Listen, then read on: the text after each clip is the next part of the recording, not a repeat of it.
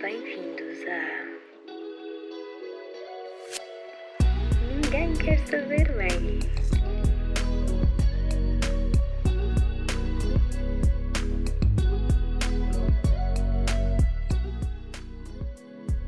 Bons dias, pessoal. Ou boas tardes, ou boas noites. Como estão? Espero que estejam bem. Eu estou cansada. Eu hoje quase não era para ir à aula da manhã, mas fui. Enquanto tomava o pequeno almoço e me arranjava. Só que já saí da aula, passado uma hora de estar. Aliás, nem isso.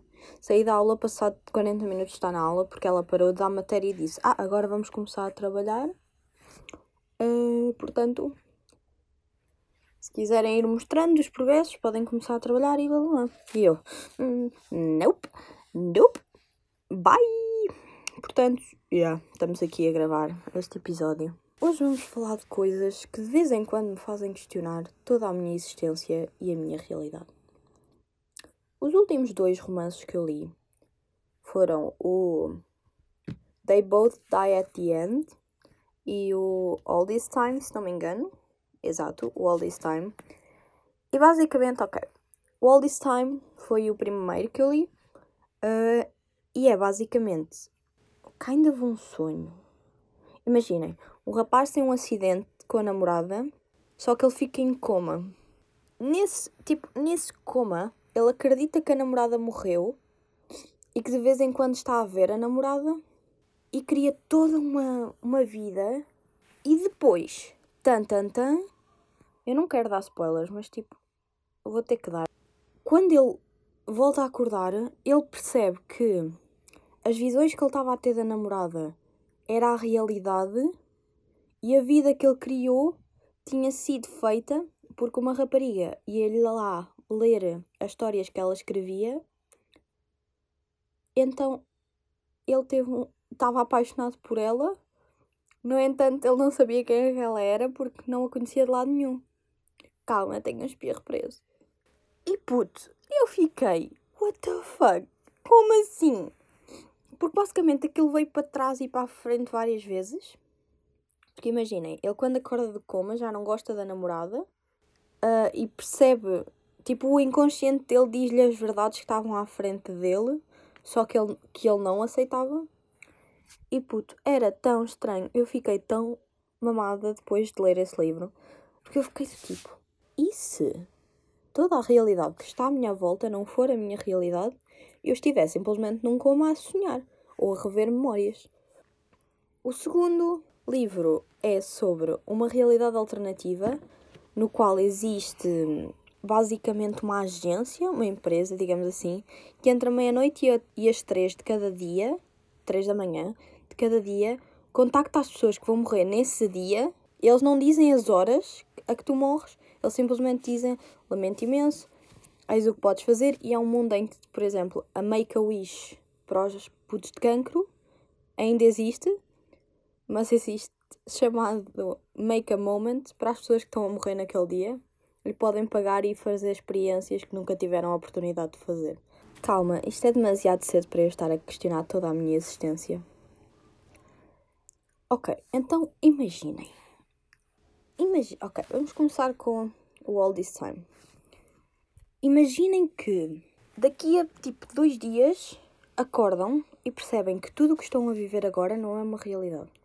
Não é a realidade que vocês pensam que é. Eu sempre tive muito esse medo de se eu entrar algum dia num coma, o que é que acontece depois?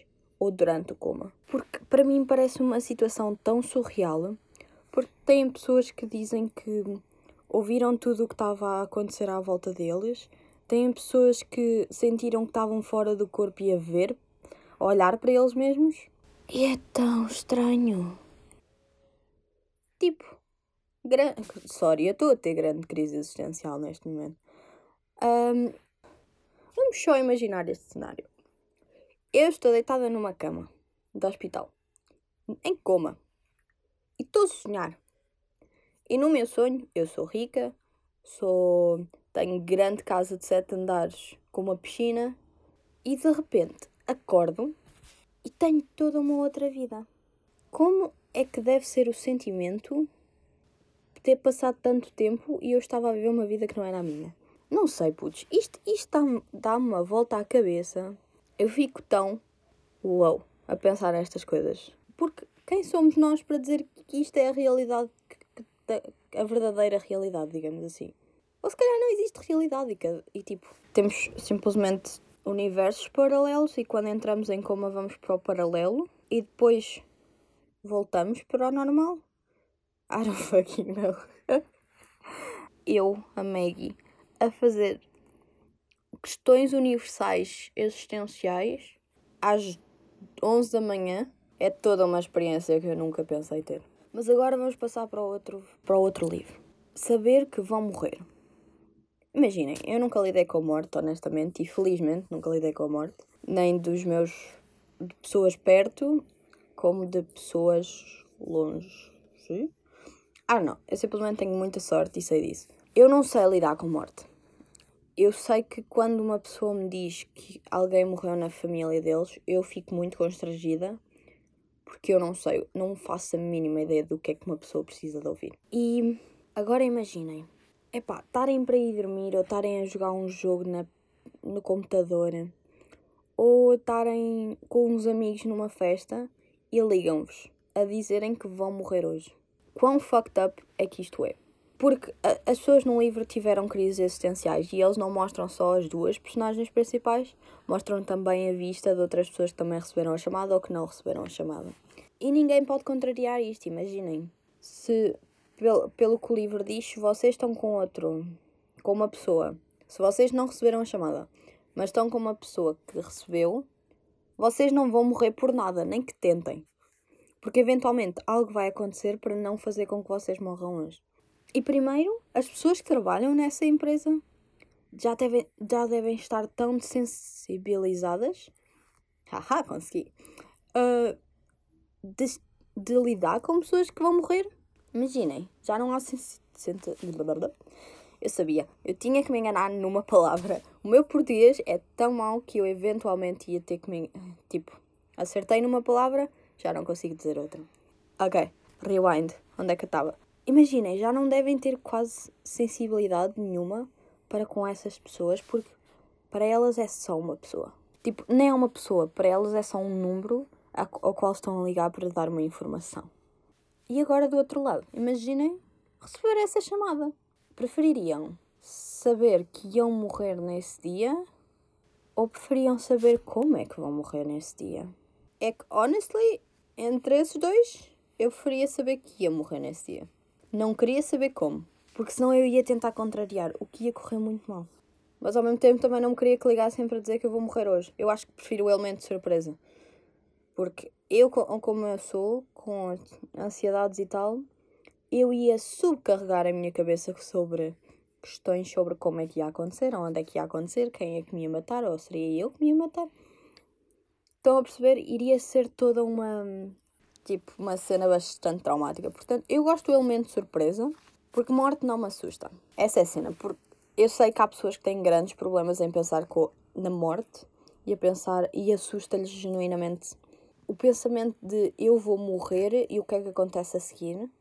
Só que a minha visão é: se eu morrer e isto acaba aqui, ok, é justo. Só tenho que viver agora a minha vida de forma a que eu, ao saber que vai acabar e não vai acontecer mais rigorosamente nada, eu estou ok com isso. Porque eu tive uma boa vida. Eu sou uma grande sortuda na vida que tenho. Há bilhões de pessoas que passam tão pior que eu. E nem é esta coisa de a dor do outro por ser maior não significa que eu não tenha a minha. É mais. Eu tive tantas oportunidades e tantas pessoas à minha volta e coisas superficiais que a maioria das pessoas não consegue ter. E acho que só por isso eu sinto-me grata. Mas, no entanto, imaginem, se eu morro agora.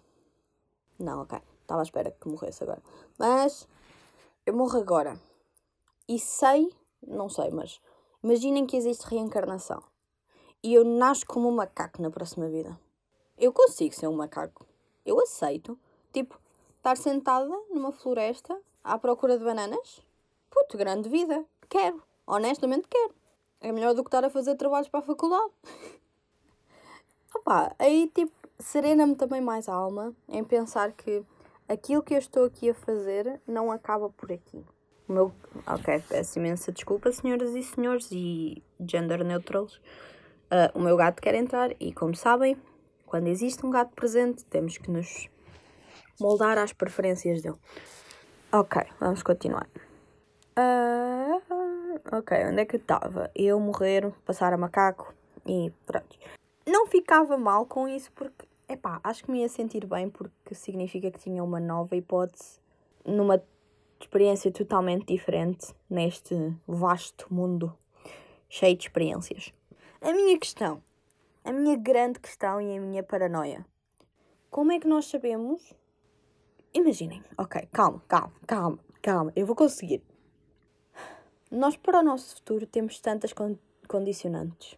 Temos, temos o facto do planeta estar a acabar e poluições e já não há muito tempo para salvar o planeta. Aliás, já não se consegue quase salvar o planeta. Temos o facto de lutas so sobre géneros, lutas dos LGBTQ, uh, lutas de injustiça racial.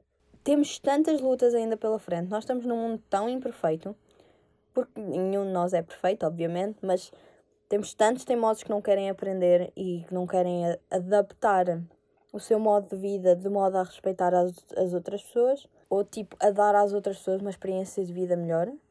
Nosso mundo é uma merda. Não o mundo. O mundo é incrível. As pessoas são uma merda. Mas a minha questão é: como é que eu sei que o futuro é aquilo que eu, que eu espero do futuro? Não, não é.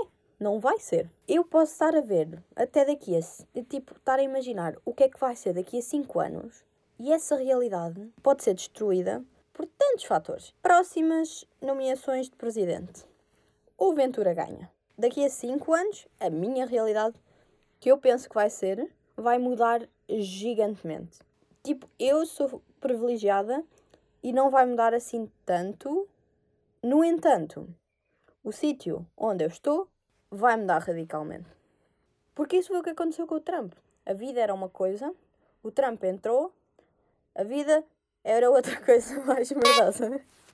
Como é que eu sei que o futuro é o futuro? Como é que eu sei que eu sou eu neste momento? Eu posso não ser eu, eu posso estar a viver numa realidade criada por um coma. Ou estou num, para, num universo paralelo e daqui a bocado vou para outro, se calhar, sei lá. Ou se calhar estou a dormir. Outra, é, é, essa é outra cena.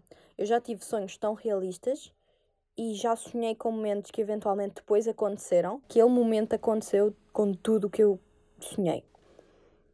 E nunca tinha acontecido na vida. Quem me diz que eu não estou num sonho prolongado? Vou-vos deixar com essas crises existenciais. Espero que tenham gostado, pessoal. Sei que isto hoje foi muito uh, teorias e e universos paralelos e futuros e coisas. Mas espero que tenham gostado. Eu adorei estar aqui a, a experienciar com o meu cérebro, digamos desta forma. Gostei bastante de estar aqui a fazer teorias e a ter crises existenciais. E bem, acho que ficamos por isto. Assim, um episódio pequenino, para também não vos estar a subcarregar com muitas teorias. Espero que tenham gostado.